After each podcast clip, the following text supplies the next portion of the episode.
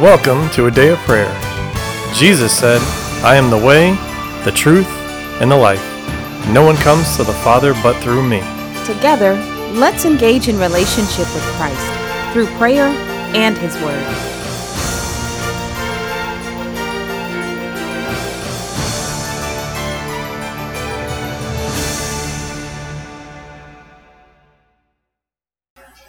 Beloved of the Most High God, this morning I'm being led to discuss worship with all of you. But worship not in the context of praise and worship, like we just did this morning, but worship in the context of who or whom is the object of your worship. Who are your acts directed towards? So if you could please turn with me to John 10. We're going to begin in verse 34. But where we begin reading from this section, there is a, we kind of come into the middle of this very volatile interaction that's happening between Jesus and the people in the temple, uh, both the Pharisees and the Jews. Uh, because Christ's teachings became a source of conflict. It caused the people to become angry, accusing him, Jesus that is, about being demon possessed. It was an attempt to discredit him. However, the people, uh, so, sorry, we'll rewind a little bit. Jesus, through the power of the Holy Spirit, healed the blind man and then confirms that he is God. And this is in, begins in chapter 9, 30, verses 35 through 37. But as a result of that, the people became angry, accused him of being demon possessed. Again, attempting to discredit him. However, the people asked him again if he was truly God. So they also requested that Jesus be blunt or direct in his response. They said, Give it to us plainly. And in his response, Jesus deferred to his previous statement, the original one which created, again, division in the people. But it only proved his point. And the point was that his sheep, his followers, or Christians, those in a personal relationship with the Lord, with Christ, being conformed to his image, know his voice. They are given eternal life and cannot be taken from the Father's hand. And those that don't believe, they're not his sheep. And he says this before stating to the people, reasserting that he is God by stating, I and the Father are one. So we pick up with the reading is after the people have accused Jesus of blasphemy, which is making himself out to be God, and are, for again, in Jesus' life, preparing to stone him. So John 10, beginning in verse 34, says, Jesus answered them, Has it not been written in your law, I said, You are gods? And if he called them gods, to whom the word of God came, and the scripture cannot be broken, do you say of him, whom the Father sanctified and sent into the world, You are blaspheming? because I said I am the Son of God. If I do not do the works of my Father, do not believe me. But if I do do them, though you do not believe me, believe the works, that you may know and understand that the Father is in me, and I in the Father. Now, the words Jesus gives in verse 34, I said you are God, is actually found in Psalm 82 verse 6. And that scripture says, I said, You are gods, and all of you are sons of the Most High. Which is an interesting scripture. There's a lot of deep meditation and reflection can be had on just that scripture alone. But no matter how long we reflect on it, at some point we should come to an important question we have to ask ourselves. And it's also the title of this message. And that question is, who do you worship? So we'll phrase it another way. So we have a table. It's like any other table, family setting, situation, whatever, however you want to look at it. The table is where everyone gathers and comes together. But as we all know, there is a place at the table reserved for typically the head of the house. One person typically sits in that spot, regardless of anyone that comes there. And where everyone else sits at the table is a combination, it's usually determined by a combination of age. Uh, we're talking about this morning. We all have our preferred seat where we like to sit at. Whether that's here in the auditorium or, but in this case, we're talking about the table. Uh, position in the family, uh, all these other factors, uh, the ability of you know, what is your skill level? Can you feed yourself? If not, you're probably going to be closer to one of the parents, right? But there's a place and a position for everyone. But the one that's reserved for typically the head of the house, everyone knows where that spot is. Everyone knows. You can consider it preferential treatment. But again, everyone has their place. And uh, there's usually some funny things that happen when someone decides to take that seat. Some funny responses occur because everybody knows.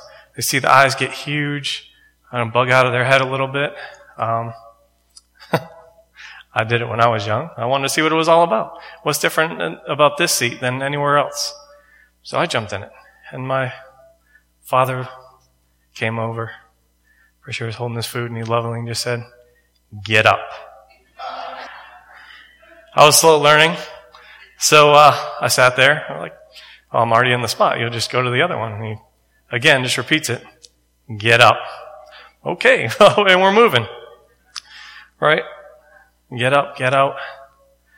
But if we look at this, this table as our Christian walk, we should know that spot can only have one person sit there. It is reserved for God. It's God who should be the central point in our life, given reverence or importance in every place in our lives before anything. Deuteronomy 5 7 says, You shall have no other gods before me. And Deuteronomy 5 9 says, you shall not worship or serve them, for I, the Lord, am a jealous God. But as we're looking at this in the context of our Christian walk, how many times have we placed ourselves in that spot? Ourselves, our spouse, our children, job, career, house, cars, finances. How many times have those things been put in that place?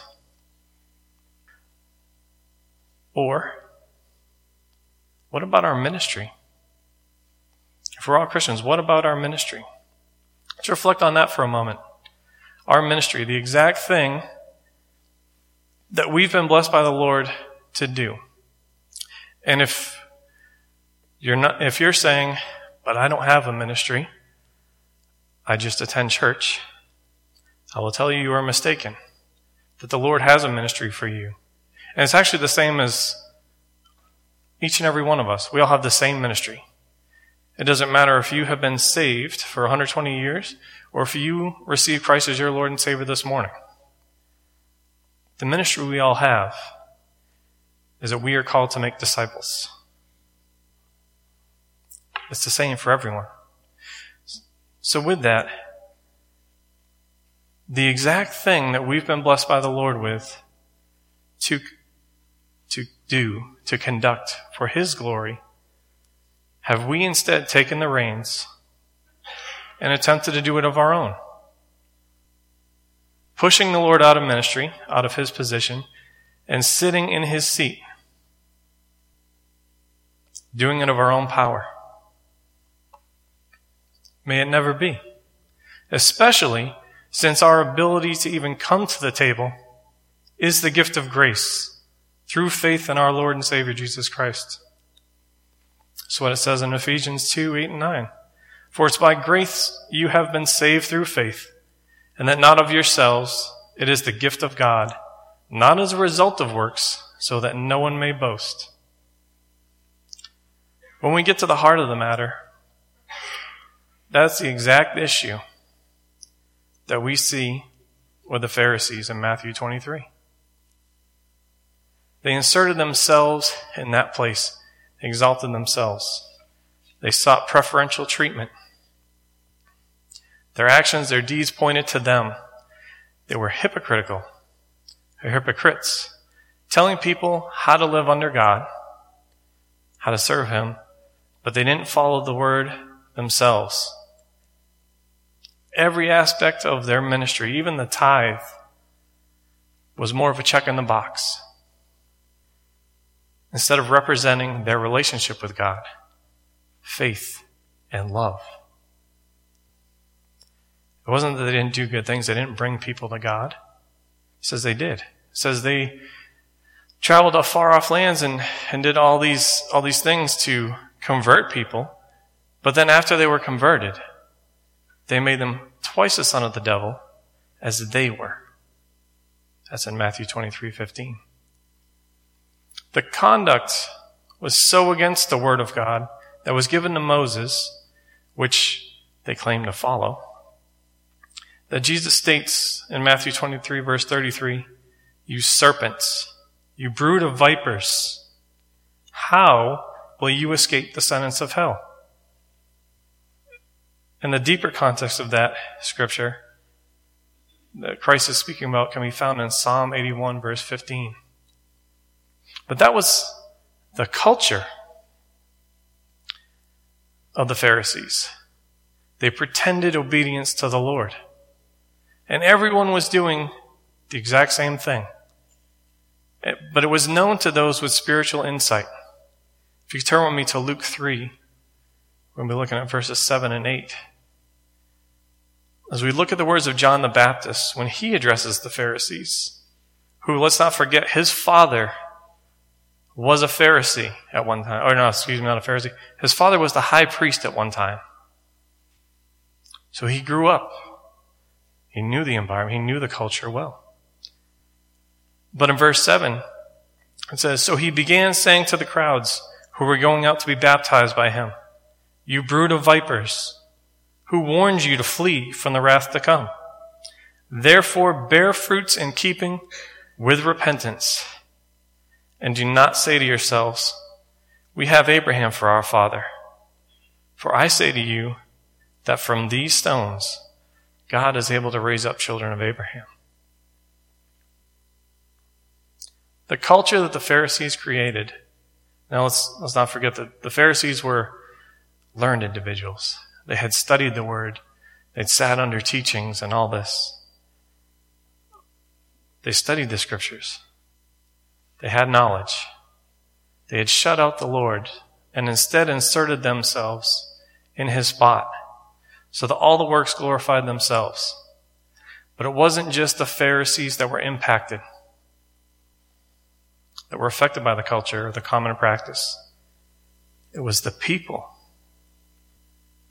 If we looked at the, the scripture in John, it was the people that wanted to stone Jesus. John 10, verse 15. The tithing, the ministries, the conversions, it all pointed to them, to the Pharisees. But to what good? They had placed themselves in their own ministry or agenda ahead of God. And it caused the people that they were charged with pointing to God to be negatively impacted, and as a result, were as blinded as the Pharisees themselves. They were face to face with God in the form of Jesus, and were trying to remove him, not allow him to conduct ministry, not allow him to do anything. They were resisting God, which means they recognized that he was God. And it's kind of hard not to do that. He had just told them twice. But they recognized that he was God and they rejected him, attempting to remove him from his rightful place in order that they could keep their own. Which, when we get down to the heart of it, denotes a spirit of the Antichrist. A spirit that sets itself against God. Jesus may not appear as they expected him to in their knowledge and understanding of the scriptures, but they were speaking to God face to face. 1 John 4 verses 2 and 3 says, By this you know the Spirit of God. Every spirit that confesses that Jesus Christ has come in the flesh is from God. And every spirit that does not confess Jesus is not from God.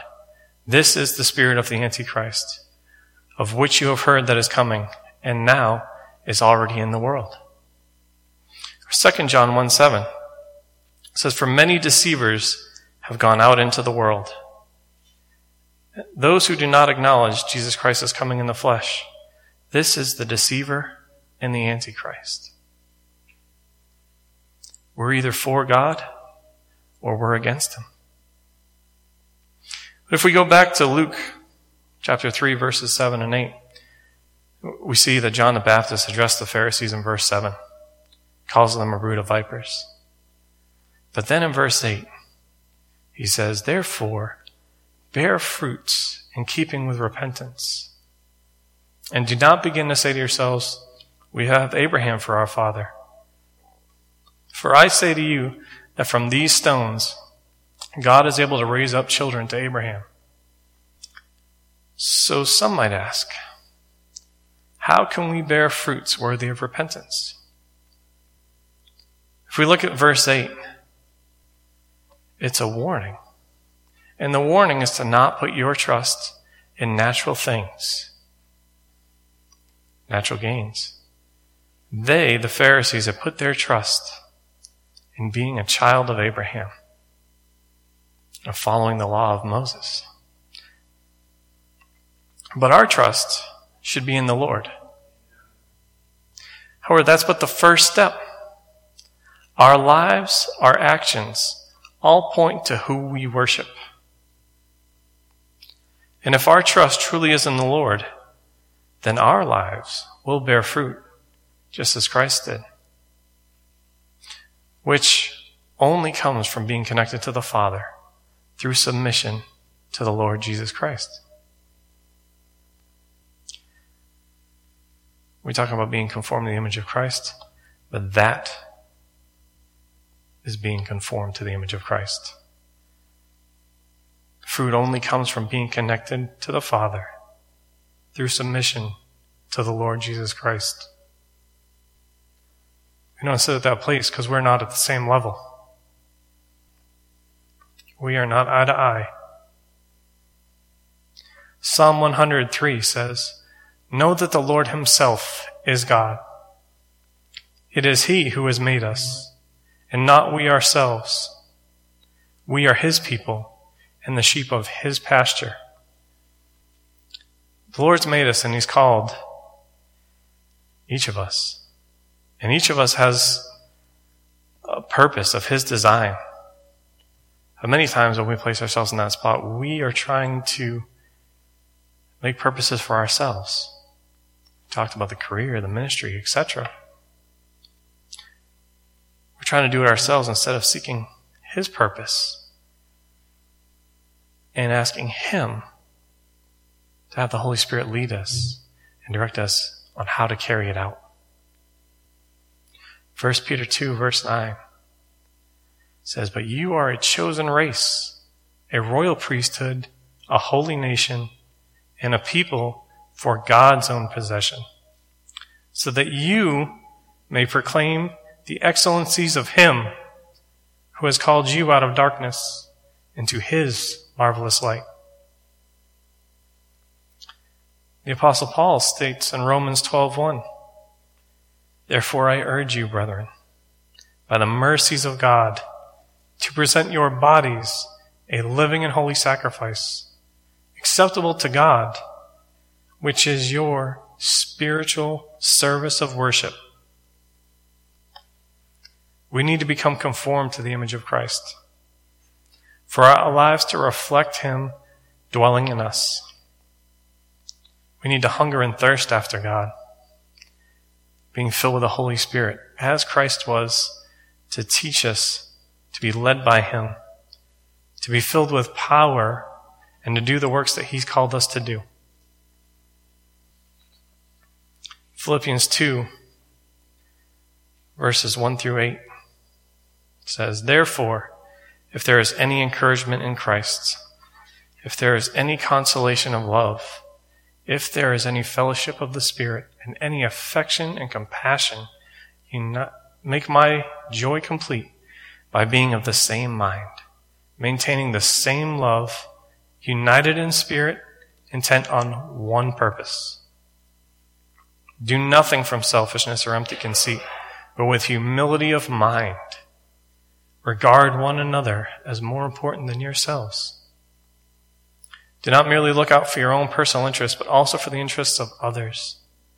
And have this attitude in yourselves, which was also in Christ Jesus, who, although he existed in the form of God, did not regard equality with God a thing to be grasped. But he emptied himself, taking the form of a bondservant and being made in the likeness of men being found in appearance as a man, he humbled himself by becoming obedient to the point of death, and even death on a cross. The attitude that Christ had was characterized by a close and personal relationship with his heavenly Father.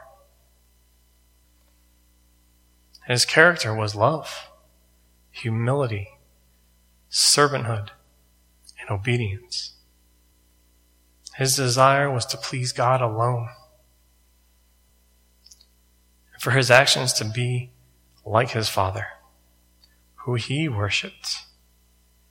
Only to say the things his Heavenly Father said, and only to do the things his Heavenly Father did. He didn't want any fame or recognition directed at him. It was all done for God's glory. John 4:34 says, Jesus said to them, "My food is to do the will of him who sent me and to accomplish his work." And John 17:4 says, "I glorified you on earth, having accomplished the work which you have given me to do." This should be our position. This is how we should live our lives to carry out the Lord's will and accomplished His work, not for our glory, not so anybody or anything can say or point at us and give us any credit, but so that He may be glorified. So as we begin to close, we let's reflect on the words spoken by Joshua to the people of Israel which contained guidance and left the people with a choice. It's a decision that must be made. Action is required. It was required then, but the choice is no different than today. Every moment of every day we make this choice. So it's required now.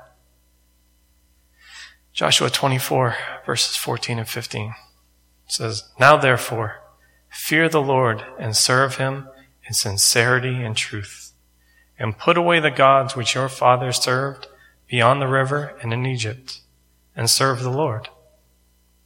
If it is disagreeable in your sight to serve the Lord, choose for yourselves this day whom you will serve. But as for me and my house, we will serve the Lord. So at this time, I just want to encourage you to move towards Christ. Whether that's to begin a personal relationship with Him, or maybe in our lives we've done some things that we know are not Christ like. They don't reflect Christ in us. And we want to rededicate our lives to Him. As the closing worship song plays, I just ask that we please examine our hearts, your hearts and your mind. And if there is anything, any area in your life that isn't aligned with Him,